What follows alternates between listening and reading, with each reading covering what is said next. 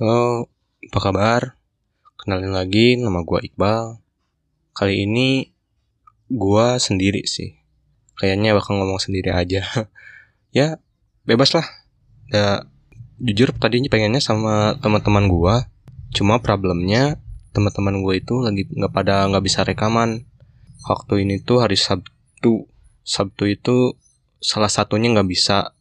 Dan gue kalau pengen ngajak cuma 3 orang doang, takutnya nanti pundung. Atau takutnya ada acara ngedadak lagi sih. Buat orang lainnya gak apa-apa lah. Katanya Rabu bisa rekaman katanya. Sabtu Minggu gak bisa. Seninnya mereka gak bisa juga. Selasanya gua yang gak bisa. Rabu paling. Nanti Rabu rekaman paling uploadnya Jumat. Karena pasti ngeditnya lama. Saya juga malas kayaknya. Dan banyak urusin hal lain. Dan buat tema yang sekarang itu map itu mengeluh adalah passion. Kebentuknya episode ini sih dan juga season ini kayaknya dibuat karena keinginan dan juga jadi sejenis gue pengen curahan hati aja sih. Karena soalnya gue bingung gitu kalau pengen curahin ke teman gue, takutnya teman gue gak nyampe otaknya. Soalnya problematikanya emang gak relate sama kebanyakan orang gitu. Dan karena gue itu gak kayak orang lain gitu. Gue itu sejenis kayak gimana ya, punya teman aja dikit gitu loh. Teman juga teman sekolah sih. Dan buat teman yang lainnya ya paling cuma teman main, kayak main PS doang, main warnet doang, mabar bareng HP. Dan itu juga gak seakrab orang lain gitu. Gak, ya kayak gak punya circle gitu lah. Dan gue takut kalau mereka itu gak tahu cara problematikanya. Dan sekalinya tahu pun template gitu. Jadi ya lu harus punya teman, ya gue juga bingung gimana cara dapet teman gitu ya. Gitu aja sih, dan mending gue diungkapin di sini aja lah, kayak gue ngomong sendiri aja. Kali aja ada yang denger. Ya meskipun gue sendiri tahu gitu. Kalau yang denger ini enggak terlalu banyak juga, dan yang respon kayaknya juga enggak adalah yang enggak apa-apa sih. Yang penting gue ngungkapin dan juga berkreasi aja semau gue gitu. Pentingnya diri gue enggak nganggur-nganggur amat gitu kayak orang lain. Dan gimana orang lain sih mau ngomong apapun, kalau bilang lah lu ngeluh mulu nggak bersyukur, ya itu hak mereka gitu ya. Gue juga tahu kalau gue kadang kurang bersyukur gitu. Cuma kalau cuma ngomong kayak gitu doang, kayak gue sih menurut gue sih kalau cuma ngomong doang atau kayak lu nggak bersyukur, harusnya lu bersyukur jangan ngeluh mulu gitu, lu nggak kayak orang lain gitu, orang lain mana bisa makan kayak lu bla bla bla bla bla. Ya tahu, cuma kenapa kalau lo ngomong kayak gitu itu bagusnya itu pakai solusi gitu. Ya percuma juga dong lo ngelarang sesuatu tapi lo nggak tahu esensi dan juga tujuan dari saran yang lo kasih gitu. Sama aja bohong gitu. Dan juga kalau emang benar lo ngasihnya pakai solusi atau pakai ya benar-benar dijelasin gitulah kenapa kalau ngeluh itu nggak boleh ya. Gue bakal dengar kok, kalem, dan gue juga bakal berusaha sedewasa mungkin gitu. Nggak kayak anak kecil yang lebay banget gitu. Ya gue juga meskipun ngeluh-ngeluh kayak gini ya, gue sebisa mungkin ya berusaha gitu biar ngeluh itu hilang gitu. Dan berusaha biar gue ngabisin banyak waktu biar kekurangan yang ada di gue itu nggak kerasa gitu sama gue. Kalau dan apabila kalau lu cuma ngasih tahu doang gitu, nggak kasih tahu tujuannya, ya gue sih nggak dibilang nggak denger nggak gitu. Soalnya itu kesannya kayak ngerendahin, dan juga ya gue sih bodo amat sih sebisa mungkin. Ya baper sakit hati, cuma ya setelah gue pikir-pikir lagi ya udah sih. Besok juga lupa kali ya. Dan juga kenapa ngeluh ya, menurut gue sih ngeluh itu jujur aja ya udah jadi passion gitu dari selama gue dari kecil gitu. Beranjak dewasa ini gue rasa makin ngeluh banget hidup tuh, dan kayak ngerasa nggak ada yang spesial gitu. Bukan hidup nggak enak gitu, kayak nggak spesial aja gitu, mau sebahagia apapun gitu. Dan kayaknya juga gue nggak mungkin ngerasain kebahagiaan ataupun nggak bersyukur, karena sebenarnya banyak kebaikan yang udah ada di diri gue dan bersama gue di tiap hari, tapi gue tetap gak ngerasain hal tersebut. Bukan gak ngerasa sih sebenarnya, jadi gak apa ya, nggak kerasa, cuma nggak berkesan banget gitu. Toh kalau berkesan banget pun gue pasti mikirnya aneh ini. Soalnya apa ya, kalau gue seneng itu, gue dapat uang, terus buat apa gitu dapat uang juga dah, uang segitu ini besok juga paling habis atau kayak gimana. Jadi gue setiap dapat kebahagiaan itu anehnya dapat ada gitu pikiran gitu yang selalu terbersit kalau pasti bakal ada sesuatu yang kebahagiaan itu bisa hilang karena sesuatu itu gitu di masa depan gitu. Dibilang visioner enggak, cuma gue setiap dapat kebaikan itu pasti memikirkan hal buruk ataupun dampak negatif yang bakal terjadi selanjutnya gitu atau setelahnya ya. Dan juga kalau dibilang kalau gue ngeluh itu hati gue keras, kayaknya sih aneh gitu. Soalnya orang kayak gue itu kan gak punya circle nih. Dan bukan gak punya circle ya, ya gitulah, pertemanannya gak terlalu intens gitu, ya biasa aja gitu. Jadi kalau kesinggung dikit itu rasanya baper banget. Dan kadang gue di satu kondisi itu gak bersikap dewasa gitu, malah bersikap tolol gitu. Dan masalah baper sih ya logikanya gini deh, gue gak pernah berteman dong. Misalnya nih, gue gak pernah berteman sama sekali. Terus gue punya teman, dan teman itu ngebercandain gue. Dan pastinya itu jadi first impression atau jadi rasa yang pertama ataupun benar-benar ngebekas lah. Soalnya itu gak pernah terjadi sama hidup kita, dan pastinya itu benar-benar kita bawa banget perasaannya gitu. Jadi belum kebiasa, jadi shock. Nah kadang gue di situ tuh, di posisi itu, dan sometimes benar-benar kerasa banget sakit hatinya. Dan kadang, tapi kadang selanjutnya itu cepet lupa gitu. Dan yang paling gue ingat itu ya momen awkwardnya aja gitu, yang benar-benar malu gitu. Ya yang paling diingat itu momen yang malu, bukan momen yang buruk ataupun yang bikin sakit hati sih kalau gue. Dan dibilang keras hati ya enggak lah, gue baperan gitu. Cuma asal kalian atau orang lain tahu gitu, gue sebaper apapun itu gue sebisa mungkin bersikap dewasa dan mikir visioner aja sih, gimana cara kedepannya gitu, yang bisa gue handle. Dan buat ngungkapin keluhan itu, kenapa gue gak berani gitu buat nyeritain ke orang tua maupun orang lainnya gitu, kayak teman, ya rasanya gak cocok gitu. Takutnya aib gue atau concern tolol yang ada di diri gue itu kesebar luas gitu. Ya kali aja gitu gue blunder gitu, malah nyeritain aib, dan gak taunya orang yang gue ceritain aibnya itu, si orangnya itu nyebarluasin. Dan paling malas ya gak dianggap gitu. Takutnya waktu gue nyeritain ya gak dianggap. Atau kalau gue nyeritain concern ataupun curhatan gue, bukan gak sesuai ekspektasi ya, cuma ya kerasa aneh gitu, gak sesuai sama, gak cocok nih, gak cocok sama apa yang pengen gue lakuin gitu, apa yang sedang gue lakuin gitu. Misalnya masalahnya A, tapi dikasih solusinya B gitu, dikasih solusinya buat masalah yang B. Ya jadi mau diterapin juga ya gak cocok gitu. Jadi ke guanya juga ya gak nyaman. Dan daripada gue bingung terus-terusan mikirin gue curhat di mana, ya gue curhatin keluhan gue ya di sini gitu, di podcast yang gue bikin sendiri gitu. Ya masalah dengar gak dengar lah, bodo amat lah. Gue berkarya aja, sekalian bikin covernya juga kan sama gue sendiri. Jadi ya gue gak gabut gitu. Skill Photoshop gue juga ya nggak terasa sih, ya bukan semakin terasa sih, tapi semakin ya nggak hilang lah, nggak mandul, nggak hilang. Dan ya itulah. Dan kalau gue pengen nyeritain ke psikiater, takutnya mahal dan tempatnya juga jadi langka gitulah, males nyarinya. Dan buat apa juga sih ya, kalau bisa gue handle sendiri ya udah nggak apa-apa ya. Gue juga nggak bakal jadi orang gila cuma karena masalah-masalah anjing yang ada di dalam diri gue lah. Sekiranya gue bisa gitu lah, doain aja sih. Dan ya gue manfaatin apa yang ada lah, kayak podcast ini ataupun teman-teman gue gitu.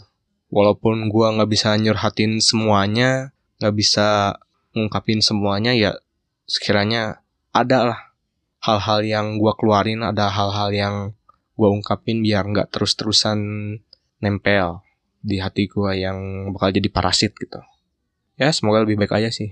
Dan buat tema ngeluh ini, gue sendiri sih banyak gitu kayak masalah harta, relationship, atau hubungan pertemanan kayak orang lain, circle, dan punya pacar, dan jujur aja sih. Dan banyak juga kisah klise gitu, kisah yang benar-benar apalah, biasa gitu. Tapi gue makin bikin stres gitu, karena dibilang banyak sih, ya banyak juga sih. Cuma ya kadang gue fokus gitu, terlalu fokus sama masalah, sehingga kebahagiaan yang gue jalani dan kebahagiaan yang datang itu jadi gak terlalu terasa banget gitu. Soalnya gue fokus sama si keluhan itu gue sendiri gitu.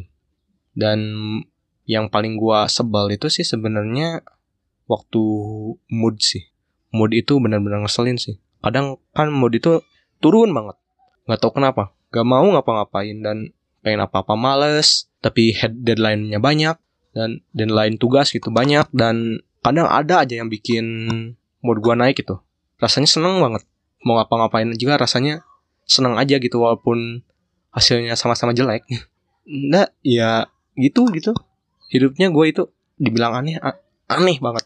Apa-apa kegantung sama mood, apa-apa kegantung sama perasaan gue. Dan jadi gue gak bisa ngendaliin diri gue sendiri gitu. Terus kalau waktu lagi mood gue naik, kesenggol dikit aja ataupun turun dikit aja, pasti turunnya drop banget. Langsung ngeluh, langsung stres, langsung marah. Dibilang marah kayak teriak-teriak sih enggak sih, gue cuma pendem gitu. Jadi bikin pusing gitu. Capek bener sih kalau gue rasa tuh marah-marah itu. Jangankan marah-marah teriak-teriak itu, malah marah yang dipendamannya gue capek gitu, bikin stres. Kadang tidur nggak nyenyak gitu, gara-gara sakit badan tuh. Dan pusing gitu, kayak mual gitu sedikit. Shit sih. Dan bukan berarti nggak suka sama mood gitu ya. Kalau kembali lagi gitu, ya kalau ngegantungin hidup diri sendiri ke mood ya nggak bisa diandelin gitu.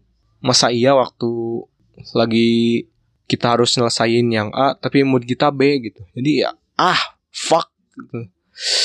Susah sih. Ya maka dari itu gitu, kalau ngegantungin hidup ke mood itu emang ya parah sih. Ya bisa sebisa mungkin ya gue pengen bisa ngontrol diri gue sendiri sih. Dan buat kenapa gue ngeluh, ya karena mau sebahagia apapun gue, mau sebaik apapun mood yang gue hadapi ataupun yang gue punya gitu, pasti kepikiran ada efek sampingnya gitu kayak sebelumnya gitu. Dan itu lumayan anjing banget sih. Jadi kayak gak bisa benar-benar nikmatin kebahagiaan yang sebenarnya gitu. Gak bisa nikmatin kebaikan dan juga rasa yang enak gitu secara lebih hikmat gitu, secara khusyuk. Mau apa-apa kepikirannya efek sampingnya. Ya dibilang kritis sih kritis, cuma ya tetap aja gitu kan. Ya mau sebaik apapun hal yang ada di dalam diri gue, tapi gue selalu mikir kalau ada, pasti ada efek sampingnya. Dan menurut gue itu bagus. Dan tapi ya aduh gimana ya. Jadi kalau mikirin efek sampingnya itu gue terus-terusan gitu.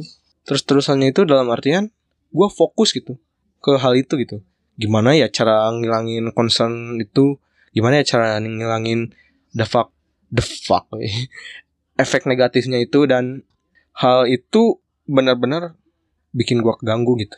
Dan itu bikin gue gak punya relationship, gak punya circle, dan juga sahabat lah.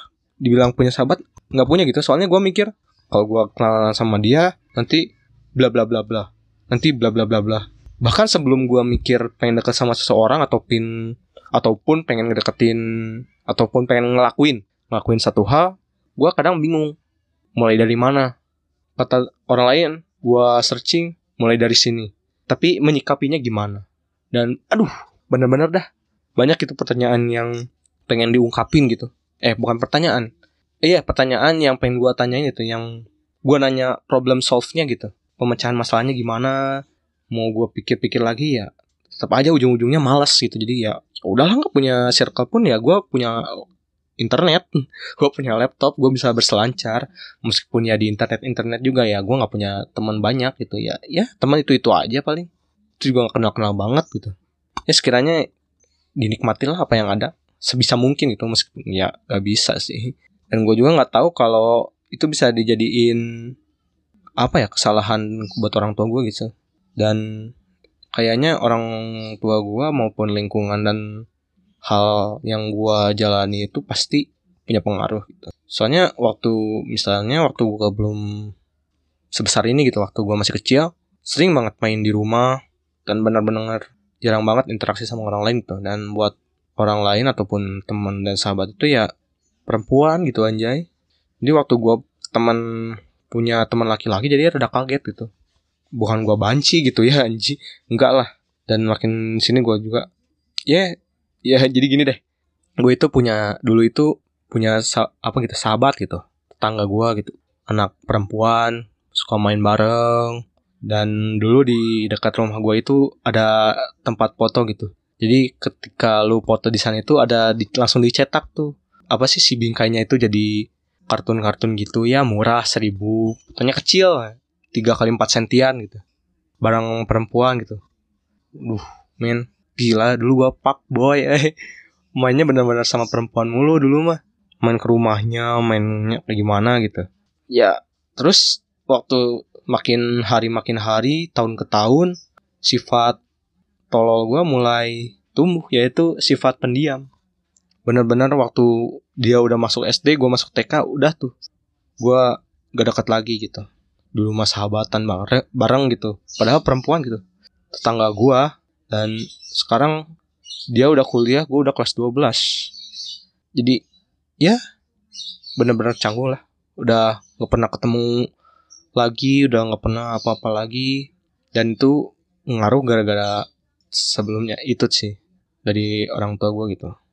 Kenapa orang tua gue bener-bener ngelarang banget, disuruh main di rumah aja. Ya main juga sama sahabat gue gitu, yang dulu mainnya kan tangga gue atau jadi mau apa-apaan pun ngabarinnya gampang gitu. Soalnya gue dulu waktu masih kecil gitu, apa-apa ditelepon bro, apa-apa dicariin. Waktu gue SD gitu main, waktu SD mah gitu, teman gue laki-laki kan, teman gue punya circle lah waktu SD mah, punya barudak gitu.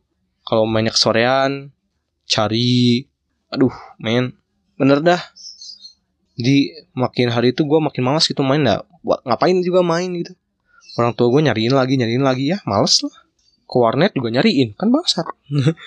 Ya bukannya gue benci perhatian sih sebenarnya karena ke orang tua gue gitu, cuma ya tetap aja gitu.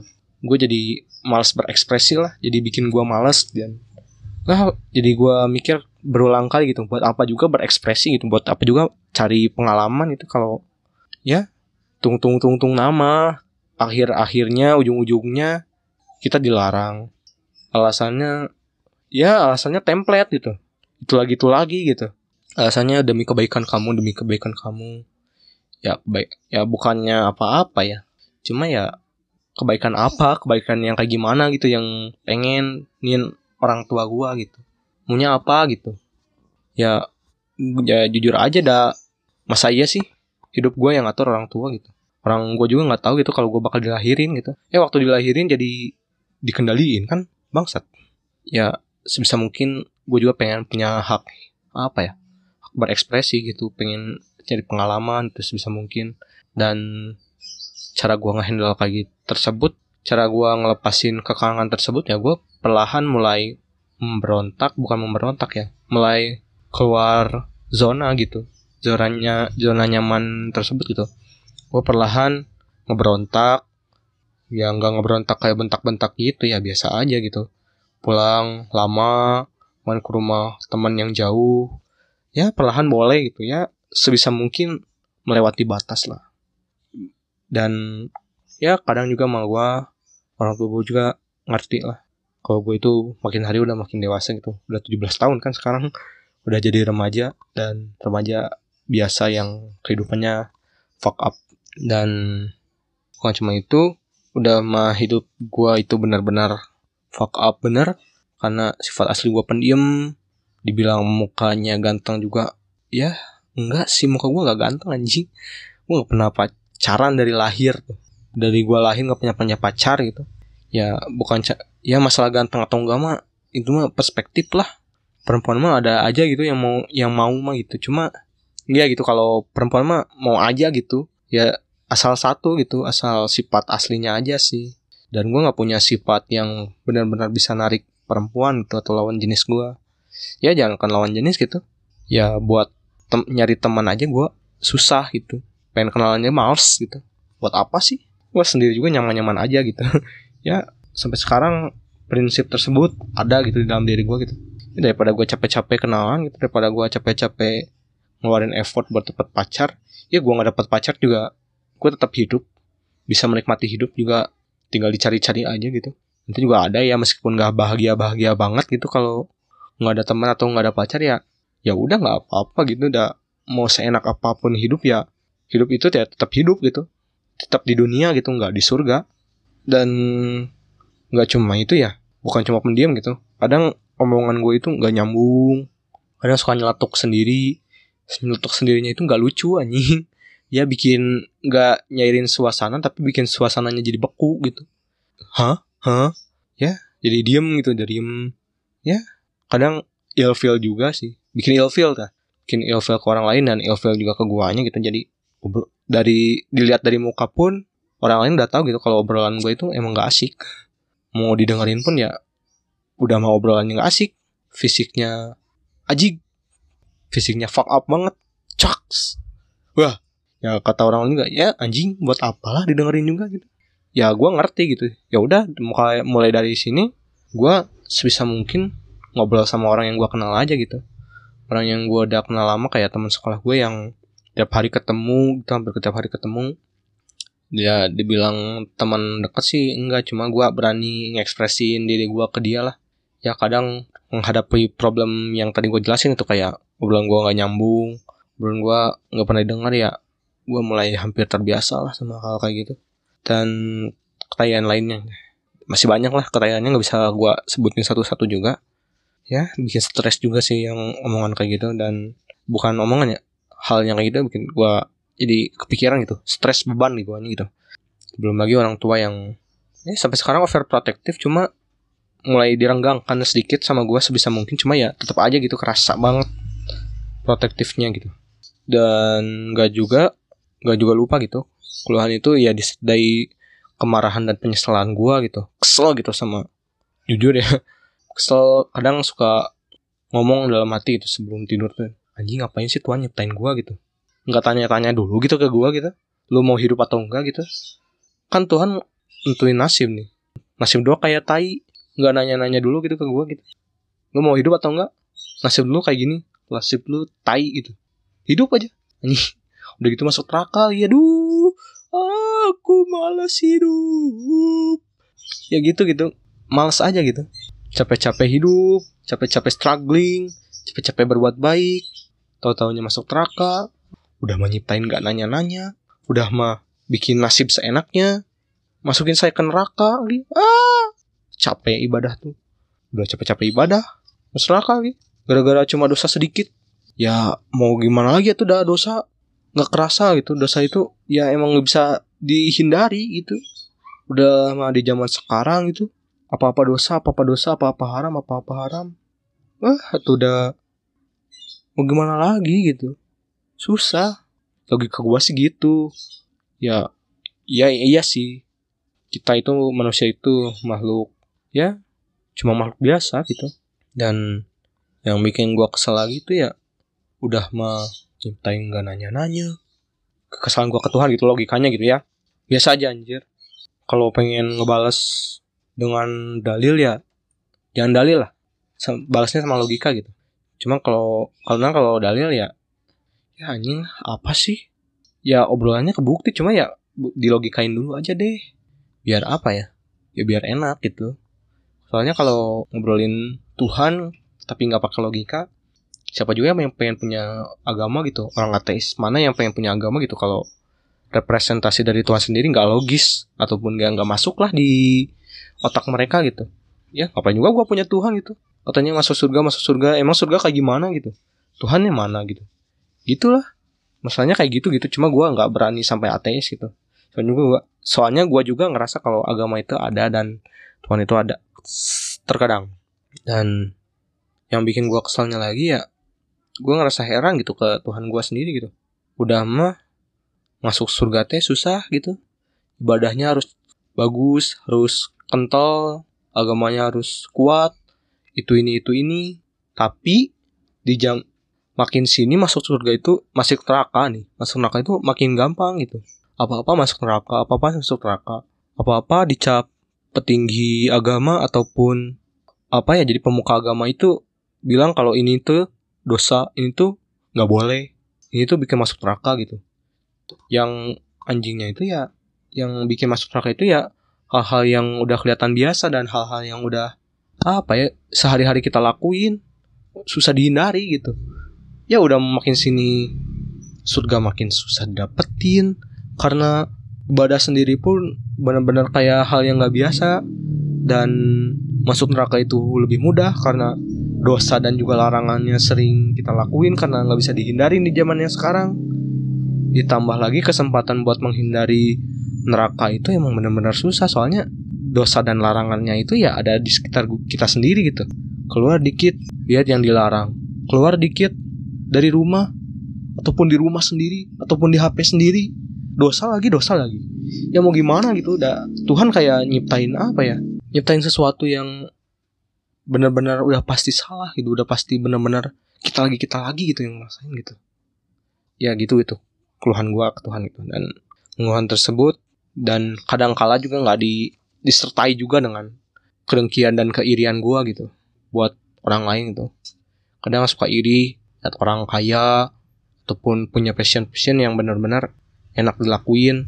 Dan sampai sekarang gue juga gak pernah gitu nemuin passion yang benar-benar sesuai dan juga bikin mood buster gue naik. Ya kadang hal ini bikin mood gue naik, kadang juga enggak. Ya nemu hal yang benar-benar pasti bikin mood gua naik gitu, bikin gua semangat gitu, belum ada gitu.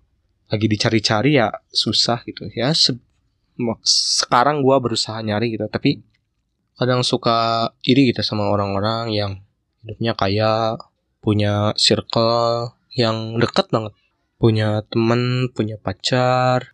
Ya persetan dengan dilarang atau enggaknya pacaran ya aja gitu, gue ngerasa iri gitu. Karena kalau punya pacar ya enak gitu, kelihatannya enak aja, masalah dalamnya ya gue pengen cari gitu. Ya semoga aja gitu lah kalau gue punya pacar gitu. Ya masalah pengen punya pacar kayak gimana mah ya gue pengen punya pacar cantik lah pastinya, yang gak tolol gitu, yang omongannya ya bisa selaras sama gue dan setia. Ya meskipun susah ya gue tetap nyari, kalaupun gak ada ya udah gitu, mau gimanain lagi gitu, udah susah tuh. Dan mau dibilang aneh ataupun tolol ya nggak apa-apa lah. Misalnya dengan tujuan tapi tujuan gue yang pengen punya pacar ataupun tujuan gue yang punya banyak teman, tapi gue lakuin malah ngeluh. Nggak ngelakuin itu dalam arti nggak punya usaha gitu buat nyari tujuan ataupun menggapai tujuan tersebut, malah ngeluh gitu. Ya nggak apa-apa sih, yang nggak bisa dipungkiri kalau itu juga hal yang tolol dan gue ngerasa gue juga tolol sometimes. Dan punya sifat ngeluh adalah passion itu juga gue rasa tolol, tapi ya entah kenapa gitu. Meskipun tolol ya gue ngomong kayak gitu ya logis-logis aja. Gue ngomong kayak gitu ya dipikirin gitu. Ya daripada orang-orang gitu, kebanyakan orang gitu yang mau bahagia aja ataupun mau ngeluh aja gak dipikirin gitu. Jadi pikirnya itu gue ngeluh karena gue gak dapat hal itu gitu. Bukan gue ngeluh tapi gak terus berusaha ataupun gak dipikir gitu hal logisnya gitu dari keluhan tersebut. Dan ya semua orang punya tololnya masing-masing, dan kerennya dan bagusnya menurut gue sih ya jadi itu ketololan itu ya pertahanan atau jadi hal yang mungkin bisa jadi motivasi buat diri kita sendiri gitu, biar bisa lebih hidup aja. Ya jangan sampai ya keluhan itu bikin lu bunuh diri atau hidup lu makin hancur gitu. Ya emang sih keluhan itu benar-benar bikin hidup kita hancur gitu, tapi ya masa iya sih mau terus-terusan jatuh, ya masa iya sih mau terus-terusan terguling di tempat itu aja, nggak mencoba bangkit. Ya keluhan itu ya sebisa mungkin ya jadiin tempat kebangkitan lu lah, sebisa mungkin bikin target kebangkitan lu gitu, biar hidup lu enak aja gitu, nggak ngeluh-ngeluh mulu gitu. Nyari pelarian ataupun nyari kesibukan ya nggak apa-apa. Dan kalau ngeluh ya ngeluh aja, ungkapin aja stres lu, dan yang penting sih dewasa aja sih dalam menyikapinya dan juga mengungkapkan kesetresan dan juga keluhan tersebut. Ya dan jangan lupa tetap hindari kesalahan dan jaga image lah. dia, ya lu tolol gitu, cuma ya jaga image aja gitu, jangan sampai orang lain tahu ketololan lu ataupun hal anjing yang lu alami gitu. Misalnya lu kalau stres lu ngehina-hina atau kayak gimana, ya jangan lah, diungkapin aja gitu sewajarnya.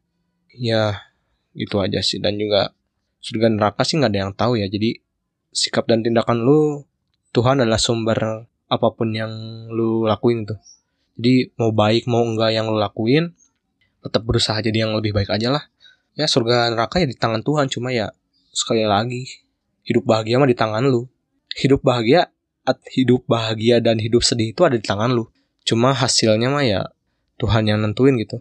Kalau hasil lu surga tapi hidup lu nggak nyaman, ya gimana lu juga gitu. Ya hidup mah gimana sendiri gitu. Lu yang atur-atur, lu yang kelola-kelola lah.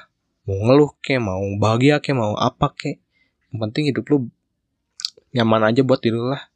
Ya doa gue dan juga harapan gue buat diri gue sendiri dan buat orang lain ataupun semua orang itu, ya bebas lah, mau jadi baik atau buruk pun terserah. Cuma ya semoga aja makin hari, kalaupun sekiranya gak makin membaik, ya makin nyaman lah, makin bikin gue seneng gitu. Ya mau sebaik apapun, kalau gue yang gak seneng juga ya anjing, bikin males juga. Ya mungkin sekian aja sih dari gue. Semoga mungkin aja podcast ini tuh gak spesial buat kalian, cuma sekiranya podcast ini bikin dan juga ada kesan gitu, yang bisa kalian apa ya, bisa didalami gitu, ataupun bisa diresapi gitu si hikmah yang ada di dalamnya. Ya semoga kesan yang yang gua bikin dan yang gua kasih tahu ke kalian itu dapat motivasi lah. Ya mungkin itu aja, semoga baik-baik aja. Terima kasih, sekian.